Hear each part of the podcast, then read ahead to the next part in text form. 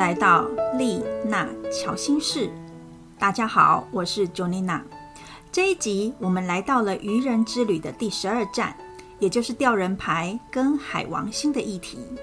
海王星是太阳系八大行星当中距离太阳最远的，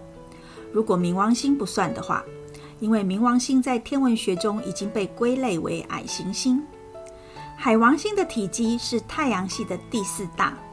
而它的质量则是排名第三名。它的质量呢，大约是地球的十七倍。海王星是以罗马神话当中的尼普顿作为命名的。尼普顿是一位海神王，专门管理水、河流跟海洋的神。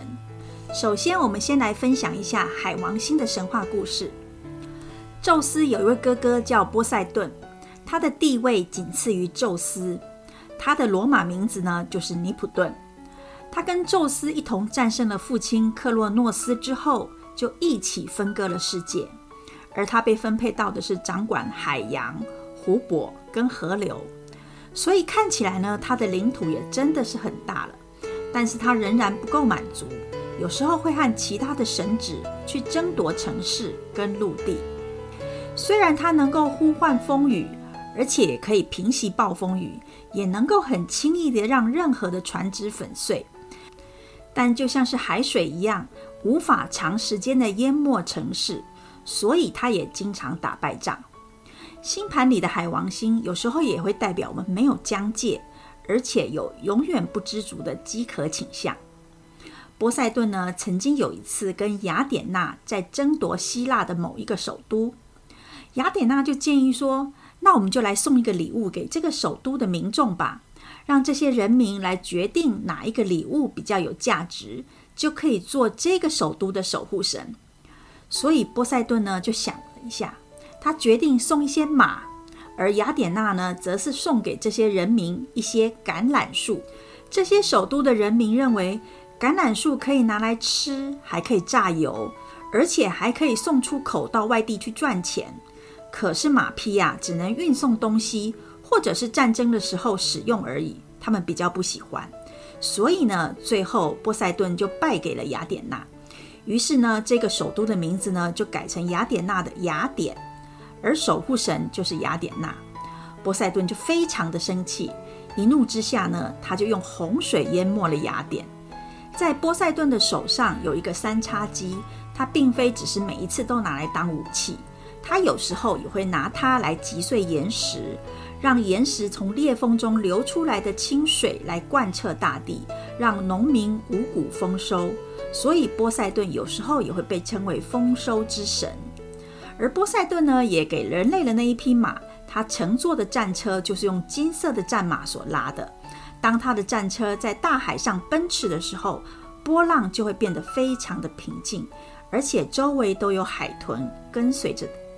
所以海洋就跟我们的情绪一般，波塞顿的愤怒是很难控制的，当事情不如他愿的时候，往往会利用洪水或者是旱灾来带来严重的灾害。再来我们要分享的是，海王星对应的塔罗牌是吊人牌。海王星在占星学中象征着迷蒙跟梦幻，它是由雾气跟气体所构成的行星，它不受外形事物所限制，拥有幻觉跟想象力。就像吊人一样，它悬挂在木架上，在恍惚的境界当中，头顶仍然拥有智慧的光亮，对未知的力量拥有超强的感应力。因此有的人会说，海王星特质强的人通常直觉能力也很强。塔罗牌中的吊人牌，它具有牺牲的意涵，也跟预言透视能力有关。可是呢，它没有行动，只是悬吊在上面，就像海王星它没有界限般的逃避现实，或者是利用酒精、毒品来寻求慰藉。而吊人牌当中的迷惘、退隐、自我牺牲，能够对照出海王星这一颗行星的象征意义。在占星学中比较常使用在落入哪一个星座，在那个时代当中所产生于对于未来的梦想或者是迷惘有关联。举例来说，现在的海王星在双鱼座，而跟双鱼座有关的就是身心灵、海洋、渔业、心灵慈善或者是环境保护、梦境有关，因此在这些领域当中比较能够蓬勃发展。再来我们来看一下塔罗牌当中的这一张吊人牌。吊人牌当中后面有个灰暗的天空，就象征着四周的环境非常的沉闷，而吊人被吊在木头的架上，受到束缚跟限制，他没有办法自由行动。吊人的姿势是两只脚交叉，并且把双手放在背后，他的表情还蛮平静的，看起来其实没有非常的不舒服，所以他其实的状态是平静而且不受干扰。那他的头上呢有一个智慧之光，代表着这个吊人呢他已经开悟了，拥有神圣的智慧，并且上下颠倒地看着远方，他具有与众不同的洞悉跟预言能力。所以这是一张具有牺牲可是还没有办法做决定出动出击的牌，但是也是有一张先见之明，有智慧跟想法的牌。吊人代表理想主义以及更高的意识，它超越了肉体的感受，而且不受到物质世界所干扰。而海王星呢，则是感官以外的世界，它象征着是精神上的向往，具有灵感、直觉跟宇宙意识。所以呢，这两者在一起就会有更深一层的洞见跟理想，会为了更高的理想而做出牺牲。所以海王星跟吊人牌彼此都有着界限模糊的状况，并且会为了更高意识的连结而做出一些反常的举动。海王星也会因为太过理想化而有受骗、欺骗，甚至是逃避现实的状况发生，例如沉迷于酒精、玩手机上瘾等等，或者是欺骗、说谎。例如有些小朋友就会因为想玩手机，而家长不让他玩，就欺骗大人，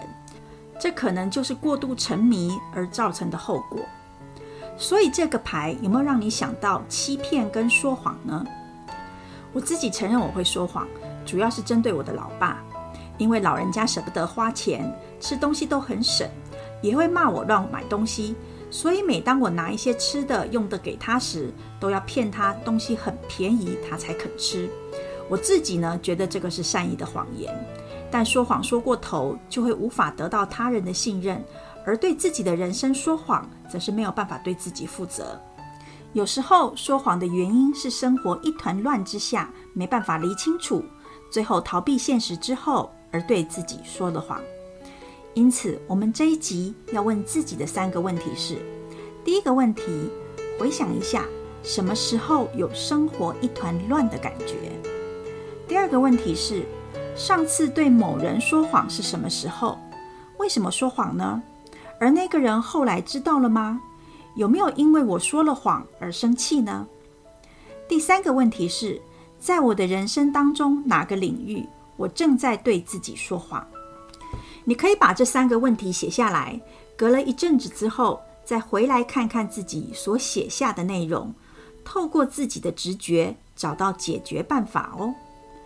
那么我们今天的愚人之旅第十二站就到此喽。我们下次拜拜。